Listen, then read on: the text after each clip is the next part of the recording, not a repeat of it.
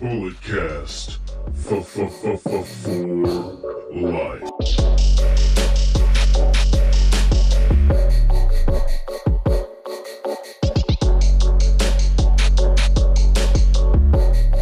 What is up, everybody? Welcome to another edition of Under the Radar. My name is Brandon Tanguma, and yes, Under the Radar is back. You know, little special sporadic appearances we'll be doing every now and then when, you know, maybe something pops up midweek after the Bulletcast or something I know we're probably not going to talk about. But originally, this was just supposed to be I come on, I pre or I review Wrestle Kingdom 17. But at the very end of the Bulletcast, we had some very big late breaking news as Vince McMahon announced that he is coming out of retirement and stepping back into the WWE board of directors. And you can hear our my, at least my initial reaction when Brian broke us the news and wrote or read the uh, Fightful article.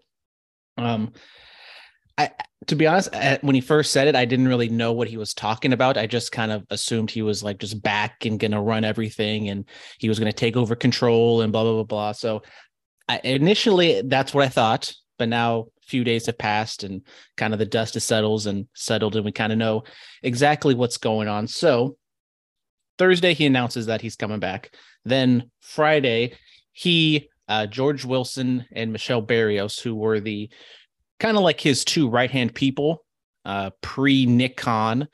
So, and then he fired them, and then now they're back, which is, you know, a weird kind of dynamic in and of itself. But uh, they come back. So that is three new board of directors on the board.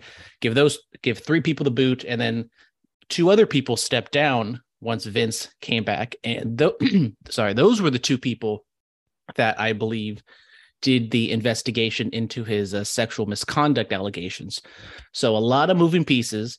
And when Vince first announced, and, th- and this is kind of where I, because Brian was like reading a whole bunch of stuff and I wasn't able to kind of keep up exactly what he was saying. But from what it seems right now, is Vince is coming back strictly to be on the board, no creative, no, you know, on screen type of powers. He, at least that's what he says. His main purpose for coming back is to negotiate new television rights deals, which are coming up at the end of the year, and the possibility of a WWE sale. And he was still, when he retired, he was still the majority shareholder of the company. So no matter what happened, Vince still had voting power and he could do whatever he wanted. It still had to run through him. And he kind of willed that power and was like, look, if there is a sale or whatever, I'm not going to vote on it unless I am a part of the negotiations. And that's exactly what he's saying right now. And he comes.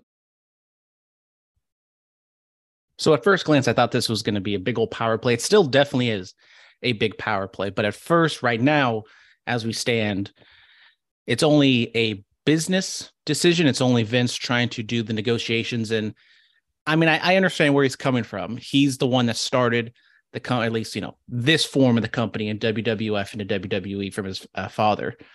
And if there is going to be a sale, I think that is kind of the obviously like the last thing that he wants to do is kind of close that chapter and kind of be a part of it.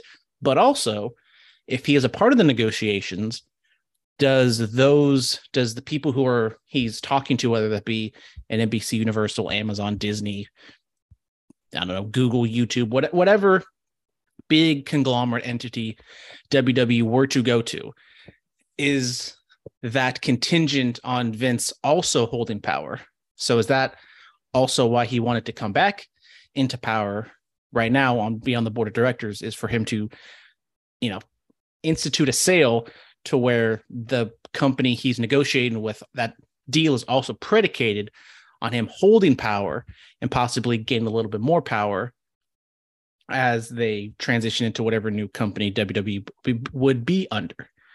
So that is also kind of a a little nuanced thing of exactly what is going on in Vince's head and also with the sexual assault allegations still looming. I mean, I even when he retired, I always I always thought that Vince kind of brushed these brushed these allegations to the side and didn't think of him as that big of a deal. I mean, even you know, a couple months, couple what four, three months into the suspension or retirement, sorry, that he thought that oh he can come back and I, I mean, it's Vince. He thinks he can do whatever he wants, and so when he announced that he's coming back, it did not surprise me. But also, that also brings the allegations back to the forefront. And will there be more allegations? Will there be more spotlight, more whatever you want to say to kind of tarnish Vince McMahon's reputation? And then does that also tarnish the possible sale of the company? Like if Vince wants to hold power and these companies look at him as like, okay, he's kind of damaged goods, does that bring the value down? Unless Vince was just in the background, kind of a, you know, still majority shareholder, but he's going to do whatever, you know, Vince or whatever Stephanie Hunter and Nick Khan want to do. And he just is going to vote on that. And Vince isn't a part of the negotiations. He isn't going to be a part of the company going forward does that drive up the value of the company just because of it's less of a headache and whatever but then these companies traditionally are not going to be wrestling people and so if they see WWE they think of Vince McMahon and so if Vince were to be a part of it I think they would probably have more trust in him even though you know us in the kind of the wrestling sphere understand that maybe Vince's time has passed and he should pass on the power to somebody else younger and kind of more in the know and more aware of what works in wrestling, not just as a stubborn old man who wants to do whatever the hell he wants to do. So that's just my my thoughts on it. I for sure we're going to talk about it in a couple days on the Bulletcast, but that was just my thoughts. So then, you know, the other the other people could uh share theirs, and I could just kind of step aside and point to this lovely podcast here under the radar. So, as I said, originally this was supposed to be a Wrestle Kingdom uh, review. So let's jump on into the Wrestle Kingdom review. Wrestle Kingdom 17 on January 4th, 2023. This is the first one. Well, technically, this is a two night uh, Wrestle Kingdom as we're going to get uh, night two on January 21st. That's the New Japan Noah uh, combined show. But for the sake of just simplicity, this is a one night Wrestle Kingdom for the first time in a few years and I, I, I very much enjoyed the show. I thought it was a good show. wasn't like the best New Japan show of all time, but the hype did get to me. I was waiting. I was going to wait a while to watch it, but then I just kind of broke down. Uh, ordered New Japan World, watched it the next day on Wednesday, and I kind of felt like this was a big show for New Japan because after during you know kind of right into the pandemic and during the pandemic, New Japan I thought took a very big hit. A lot of you know the elite left, even going back further with like AJ Styles and all those people, the New Japan product as a whole, like not even just like, you know, the the Gaijin wrestlers weren't exactly clicking. It wasn't on the level that they were back in whatever, you know, 2017, 2018. But coming into the show, I thought they were kind of hitting their stride. Back in the Tokyo Dome, fans were able to vocally cheer again, which was a big deal because if you didn't know, over in Japan, uh, the pandemic restrictions are stricter than what they're over here, and with the crowds, even though there were crowds, they could only clap. You couldn't audibly, you know, yell, do chants, and anything like that. So, adding voice, you know, adding voice to the crowd, um, definitely helped the show. Now, 25, 26,000 people were in attendance in the Tokyo Dome. It could hold like up to 50,000. So, not obviously not a complete sellout new Wrestle Kingdoms don't typically get that big in terms of 50,000. They're normally around like 30 to 40,000 on like the really good shows. So 25 still, you know, in the back end of a pandemic with Japan very much having stricter restrictions compared to other countries. Still a really good show or good attendance and a good atmosphere for a Tokyo Dome show. So let's just kick off with the uh you know, instead of starting from the beginning Let's start at the end because this was billed as a double main event, and uh, three out of the four were uh, Gaijin wrestlers. The first of the double main event was Will Ospreay defending his IWGP United States Championship against Kenny Omega. And this was uh, very much a, a hyped match. Kenny Omega coming back to New Japan for the first time since joining AEW, I believe. So it's been a few years, and Kenny uh, comes out, and I thought he kind of just picked up right where he left off. Obviously, you know, a little older, dealing with injuries this past few years. He wasn't the same Kenny Omega of the the prime feud with Okada all those years ago, but still, you could see when Kenny is motivated, he wants to put on a show, he wants to have a really good match, he still can do it, which is really nice to see because so far in AEW since coming back, he's been in the trios matches and even kind of at the back end of his uh title reign, which he was injured and so he's you know, after he came back doing the trio stuff, he, this is supposed to be a healthy Kenny Omega and he definitely looked healthy, he looked good and Will Ospreay I mean, he continues to be one of the best, if not the best, in ring wrestler in the world right now. And this match was absolutely phenomenal. Uh, at the end, it goes 34 minutes, 38 seconds, longest match on the card. And Kenny successfully wins the title. So it looks as though Kenny will be staying with New Japan and doing some more matches in the future. Um, I mean, I, I, I don't know what you can say about this match. I mean, it was great, uh, hard hitting. Um, Will gets uh, busted open. Kenny, I think he had some some blood as well, but um, you know, some outside interference stuff with uh, the United Empire and Don Callis was on commentary. So it was always it's fun to see Don Callis and Kevin Kelly get back together in the booth and talk. Um, but I mean, if you haven't seen this match, definitely go out of your way to see it. I think it was the uh, best match of the night, and that it was a good show overall. But this match really did kind of stand out above the rest, and it was just really hard hitting uh, Ospreay. I thought they told a, a really good story because you know Ospreay is kind of the new Kenny Omega, the new top Gaijin wrestler, or at least you know the super wrestler over there in Japan. And uh, Kenny just kind of you know nonchalantly flowers, and they go back and forth. And um, at the end, uh, Ospreay is just kind of just sitting there. They kind of like have a moment. You know, no real embrace, no real passing the torch, which is kind of the big um, theme of the match of Ospreay. Um, if Kenny's not going to give it to him, he's just going to take it. And Kenny did not pass him the torch. Uh, Kenny winning the title means he's going to be sticking around. And uh, later on, we did have uh, Kenny have a tag team match with Okada, which was fun to see. Gave a little bit of a glance, spoiler alert, at uh, Okada's uh, IWGP World Heavyweight Championship. So maybe we're going to get Okada and Kenny to run it back. But um, I thought this match was absolutely fan- fantastic. And uh, Will Ospreay continues to uh, be great. Um, I mean, Ospreay has been a heel so far in, in, New Japan these past few months, or you know, year or two, kind of beginning in 2020. I think I can't remember exactly, but um, he kind of didn't full fledged turn babyface, but you can kind of see the start of that. And I always think that Ospreay works much better as a babyface. Like, yeah, he has his like antics online and sometimes he doesn't carry himself the best but i think his best in-ring work is as a baby face i think his selling's phenomenal his comeback his fire up is phenomenal and hopefully this is kind of the turn for him to be that like top baby face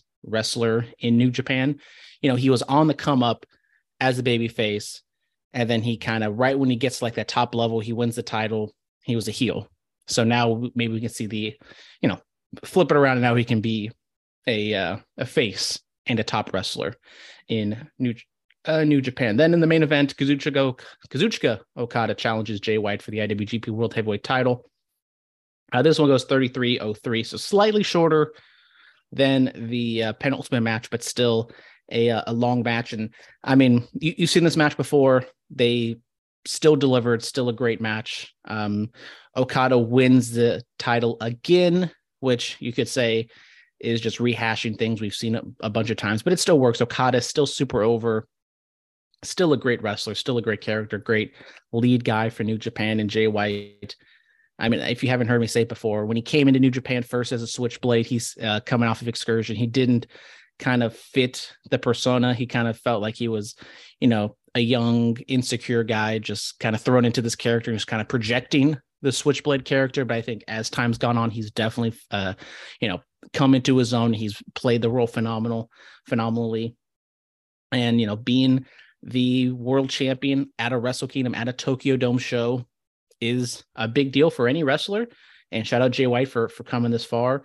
And unfortunately, he did lose, but it was still a a wonderful match. More in ring, you know, technical wrestling than um then the Omega and Ospreay match, uh, there was, you know, it was more just they wrestle in the ring, having a standard match that you would see them wrestle in any other show. Uh, you know, Gedo gets involved a little bit, but uh, no real antics, I believe, from the Bullet Club that I can recall.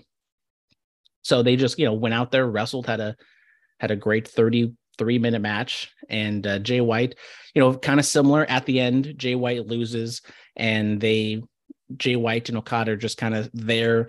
White's trying to get up. He's like crawling up Okada's leg. And um, it kind of looked like they were talking about something. I don't know what it was. You know, maybe just in a personal way, just maybe saying good job. And they had a little moment there, but maybe in storyline, maybe Jay White is kind of coming around to Okada. Maybe he, you know, is kind of capitulating and saying that, look, you are the better, you are the better man. I don't know. But uh, moving on into uh, New Year's Dash, Jay White challenges, um, not, uh, was it uh, Tanga Loa? Did he, uh, he, he challenged, I think it was Tanga Loa. I'm not 100% sure, but um, a loser leaves New Japan, a, lo- a loser leaves Japan match. And who knows exactly what's going on there. Rumors speculating maybe Jay White's going to lose and he's going to leave, possibly to AEW or WWE. Now, if he does want to come over into the United States and wrestle for whether it's WWE or AEW, I think either one of those companies would love to have him. As I said, I think he's a phenomenal talent.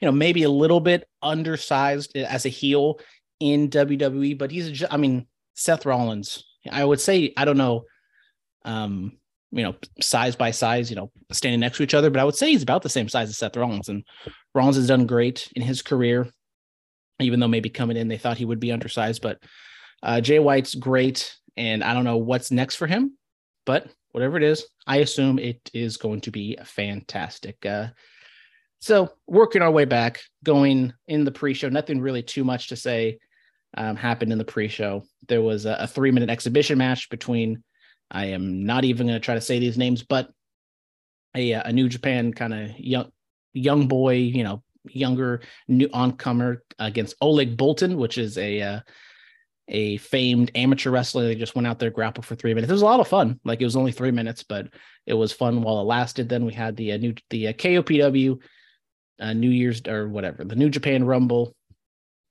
Uh, last three competitors end up facing off for the KOPW championship. Uh, Great-O-Khan Shingo Takagi and Toru Yano advance. So yeah, it was it was what it was. And then we get the Antonio Inoki Memorial six man tag. Uh, it was you know kind of an old timers match, but it was it was fun. You know, only nine minutes. But uh, to kick off the show, they did air a Antonio Inoki Memorial, which was nice to see. And then they just run down the card.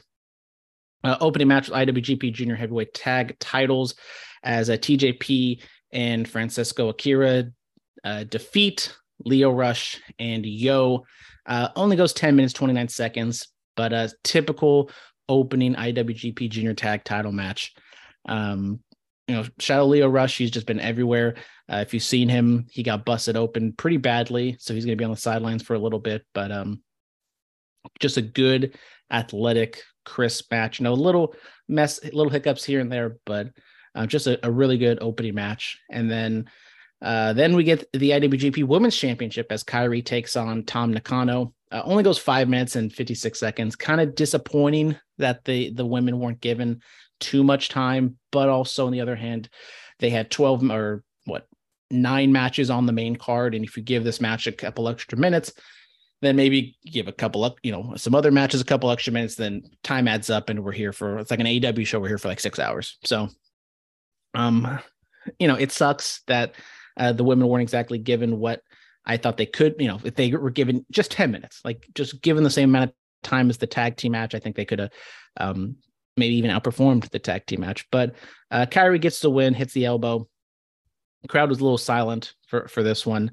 And then Mercedes Moné makes her debut, talked about it uh, on the Bullet Cast. And yeah, it wasn't the best debut, to be honest, for her. But um, she is going to wrestle Kairi at the San Jose show coming up in a month.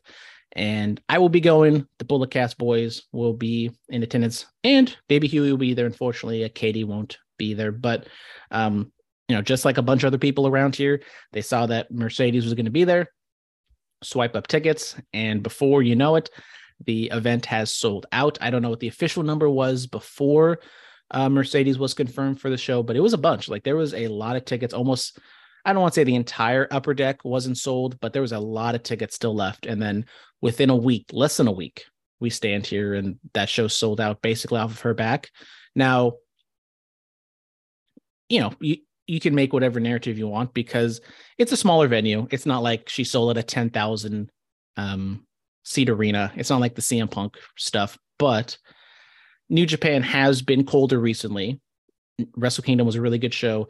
And then you add on top of, you know, Sasha Banks, Mercedes Moné having her first, who knows? We'll talk about that a little bit later in the AW Dynamite preview, but possibly her first match back in wrestling since leaving WWE. I mean, that's going to move numbers. So uh, good for her. Crowd wasn't too into it. Now it's a little, you know, Japanese crowd, you know, not going to be super duper vocal all the time, but when they are vocal, like it's fantastic. And, you know, a women's match on a New Japan card in the Tokyo Dome. It's a relatively new uh, division for New Japan, but I think the IWGP Women's title was mainly kind of for the international audience. So, you know, because they have a lot of these women are going to be from stardom, if not all of them. So, you know, the they in Japan, they're going to wrestle for stardom, and then kind of outside the US or outside Japan, they're going to wrestle for, you know, they'll wrestle for New Japan. Um, but we'll, we'll find out. I mean, Kairi and Sasha, uh, Mercedes wrestling for that title. Um, two former WWE wrestlers going at it. I, it should be a really fun match. Hopefully, they're given much more than five minutes and 56 seconds. I believe they will. Uh, I think they'll main event unless they pull out some, you know, unless Kenny Omega and is, unless Kenny Omega is defending the U.S. title, I wonder what the main event match is going to be for that. But I wouldn't be shocked if it is the women who main event. Then we get the heavyweight tag team titles with FTR uh, losing, unfortunately, to Hirooki Goto and Yoshihashi. So, in a matter of three weeks, FTR loses the AAA, ROH, and IWGP tag team titles. So, they are not the belt collectors anymore. Uh, solid match. Once again, a lot of these matches were kept short, which was good, but also you could have seen them do a little bit better. But uh, I think FTR um, as I said in the in the casties, I think they should have been 2022 tag team uh, of the year. Um, and so, you know, heading to 2023, now they've hit the reset button a little bit of losing all their titles, and I wonder where they're going to go. Feuding with the Guns in AEW might not be the best um, thing in the world, just because the Guns aren't a, you know, a main event tag team act. But FTR finally getting like a storyline proper on television is a, a good start. But I, I mean, I don't know uh, you know, speculation that FTR and Tony might might not be Tony Khan's favorite tag team right now. You know, possibly some issues with the Young Bucks.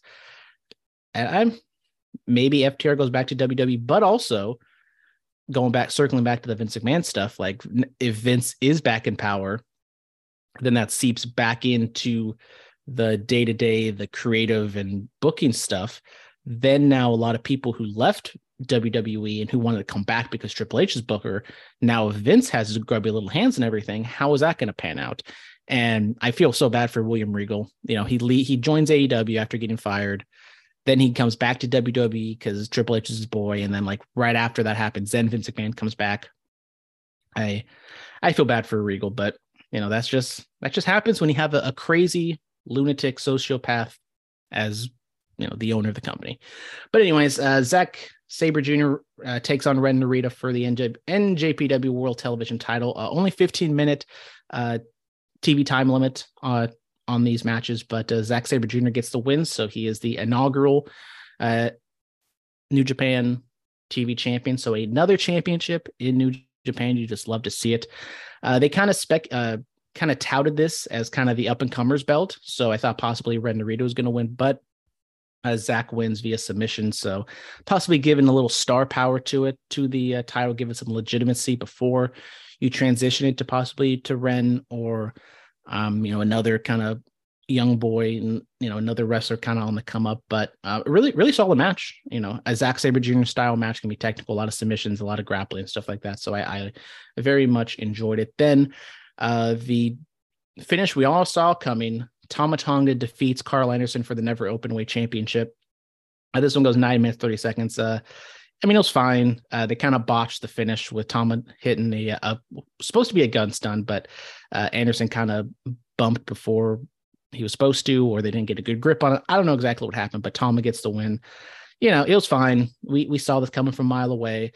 Just a, a nice little cherry on top with you know AEW, Carline, you know AEW, WWE wrestlers, and then you know Mercedes, Sasha Banks making her debut. So kind of a nice little the real Forbidden Door show if uh, you want to say that. Then uh, six man tag team matches was the uh, Keiji Muto's kind of final match. It, well, it was his final match in uh, New Japan.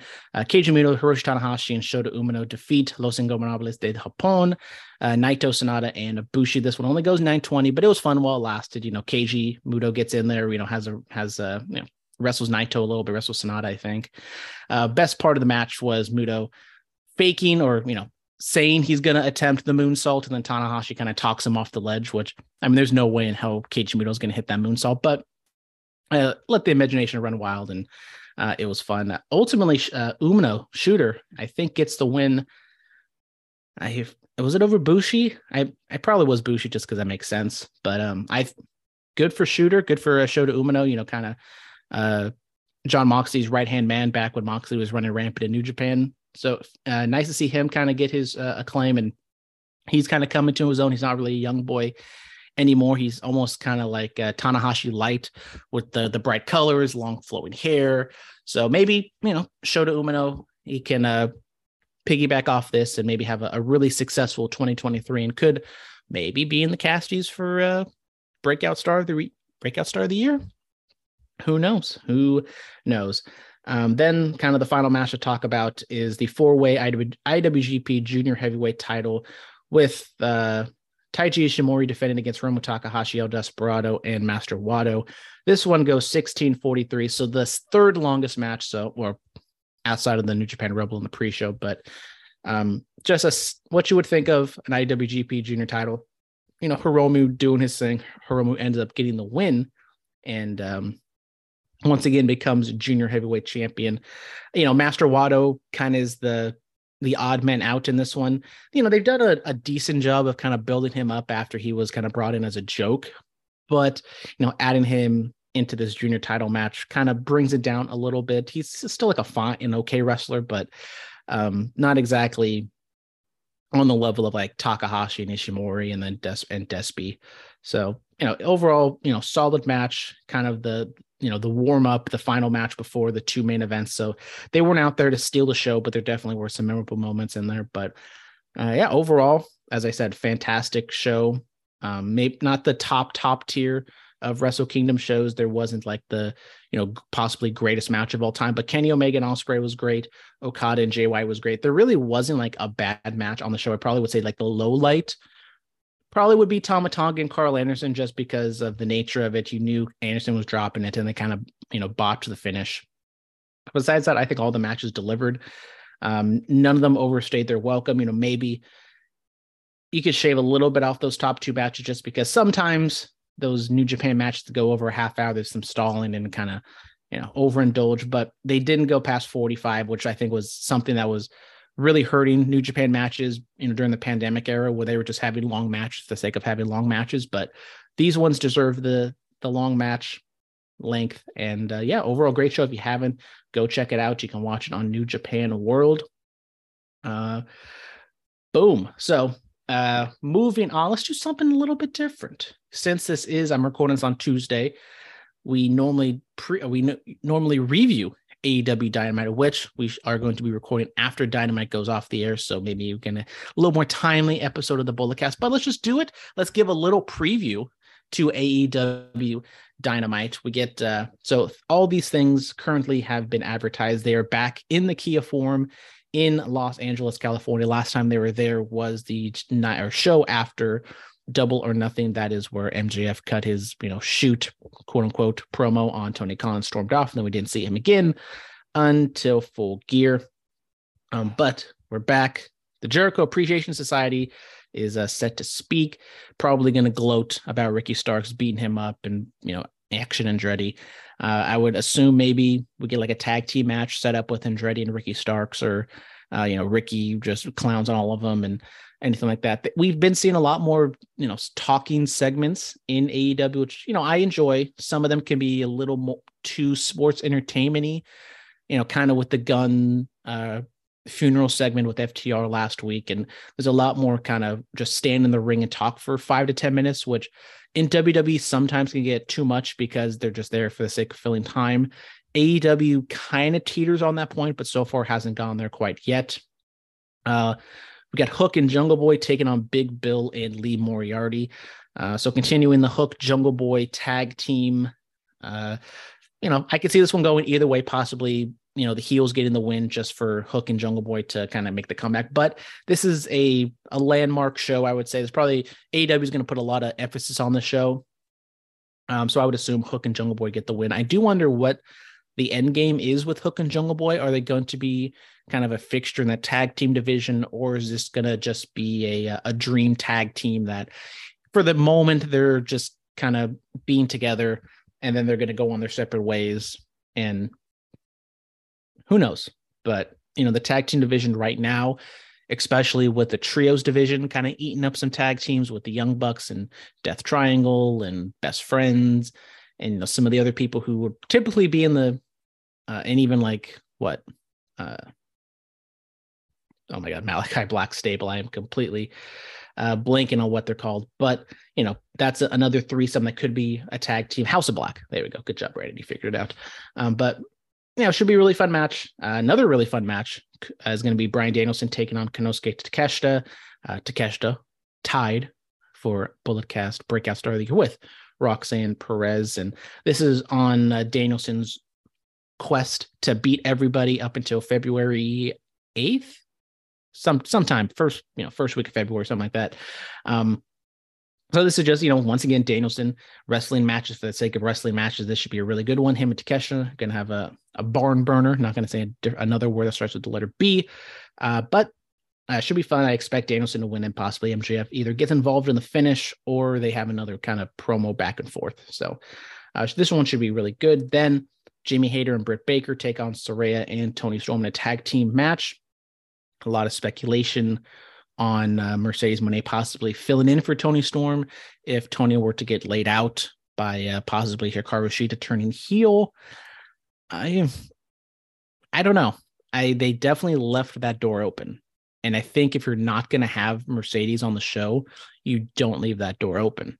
So I I don't know. I mean, we've seen AEW kind of lead fans in a direction and then kind of you know, pull the rug out from under them. So I would say Mercedes is going to be there just because it was a really weird segment. Like Saraya sitting there with both Toni and Hikaru Shida, and then just outright kind of disrespecting Shida, just like turning her back on her and just putting over Toni. So I just don't know why you would do that. And that's like you can do it so many different ways of like Saraya, you know, going to Toni's, you know, maybe going to like Toni's locker room or going, you know, talking to each wrestler individually and maybe kind of making Saraya more of the sympathetic, not sympathetic figure, but kind of, you know, lessening the blow on not picking Shida. Just the way they did it kind of was weird. So I wonder if that's the way they're going. And as we see, a lot of people are talking themselves into, oh, this means Shida's going to lay out Storm and that's going to bring back uh, Mercedes because, you know, she lives in Hollywood or something like that. But um, if it's not, if that doesn't happen, some people are going to be mad. But uh, Jon Moxley is set to take on Hangman Adam Page if he clears his concussion protocol. I would assume he does. It was kind of weird where they did the promo last week where Hangman was said, "Oh, if I clear this test tomorrow, I'm going to be able to wrestle." But then just later on the show, they didn't even acknowledge that. They're like, "Oh, next week, Jon Moxley and Adam Page are going to wrestle." Bam, that's a done deal. Don't even have to worry about it. So uh, who knows? Uh, Moxley Page, two of the bigger stars they have, should be really fun match. I don't know what the finish would be. Maybe Page gets the win, and they kind of build him up to possibly go up against MJF. I don't know, but uh, should be should be a fun match and possibly an angle afterwards to kind of set them up. Because I, I mean, are you really going to have Moxley and Page continue this feud for a couple months and possibly get into Revolution? I don't know but we uh, shall see. Then finally, match seven. Uh, Triangulo de la Muerte taking on the Elite match seven for the Trios Championship in a Escalera de la Muerte match. Eh, I mean, it's LA, Young Bucks home. I would assume just the Elite get the win and they're Trios champions, and possibly they go on to do whatever they're supposed to do after initially winning the titles after uh, full gear. So that's what I'm expecting. Um, ladder match somewhat different than all the other matches. You know, we've had a lot of hardcore, a lot of, you know, just brawls types. Um, so maybe this one is going to be kind of crazier just because there's going to be a lot more ladder spots, but uh, very similar to kind of the last three or four matches we've seen, which, you know, all the matches have been good, like really good, like really athletic, really high intensity, some drama involved, but also it's kind of run its course, I think, at this point. Um, a, a trio's best of seven match is kind of a bit much. You know, a singles best of seven, I think you have a little more leeway, can, you know, do some different things just because there's less people involved. But uh, so some people out there might be calling this the best match, you know, uh, seven series match ever. I, I wouldn't say that. You know, kind of going back, uh, I've been doing some some stuff with the uh, Monday Night War, Chris Benoit, Booker T. That was a, fantastic best seven series, and you know, there's been some other ones uh, back in the day, but I don't know. I think you go either which way, but I think the elite are going to get the win, and finally we can go on and do whatever we're going to whatever whatever we're going to do with the trios titles. I would hope that just because the elite have the trios titles, that doesn't lock them down into the trios division. I would still love to see the Young Bucks do some stuff in the tag team division and Kenny do some things in the singles division. Now, maybe the elite are at this point, do they just want to hang out with their buddies, have matches with them, and hang out with each other? I mean, cool, good for them for having that type of power that they can just do that. But as a fan, I kind of wish they were kind of separated and they can do their own thing. Just like saying back at the Wrestle Kingdom stuff, like you saw what Kenny could do as a singles guy.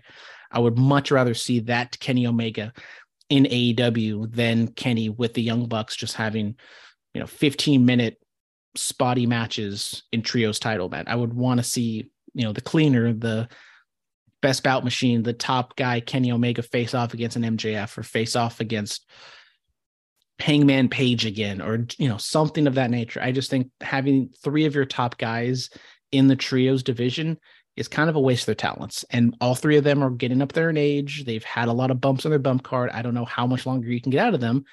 And putting them here in the trios division on the back end of the prime I don't know if that's the best use of them. But we'll stay tuned to find out to see what happens on Dynamite tomorrow. So uh, that is it. Thank you guys very much for tuning in. Uh, I don't know when the next episode will be of Under the Radar. Just making, just gonna check. Uh, well, I could check the email, but it's been so long I don't have the access to my email right now because I have to sign in. It'd be a whole thing. But if you want to uh, send an email that I may never check in the world ever, utrmailbag at gmail.com, or you send in, if you want to send in a question to the proper bulletcast, bulletcast2 and the number two sweet at gmail.com. Uh, thank you guys. I'll be back in a couple days for the regular edition of the bulletcast. I'll be there. Katie will be there. Philip will be there. Can't say the same about Brian, but you never know. Maybe he'll show up. But until next time, goodbye, good night, uh, bye bang.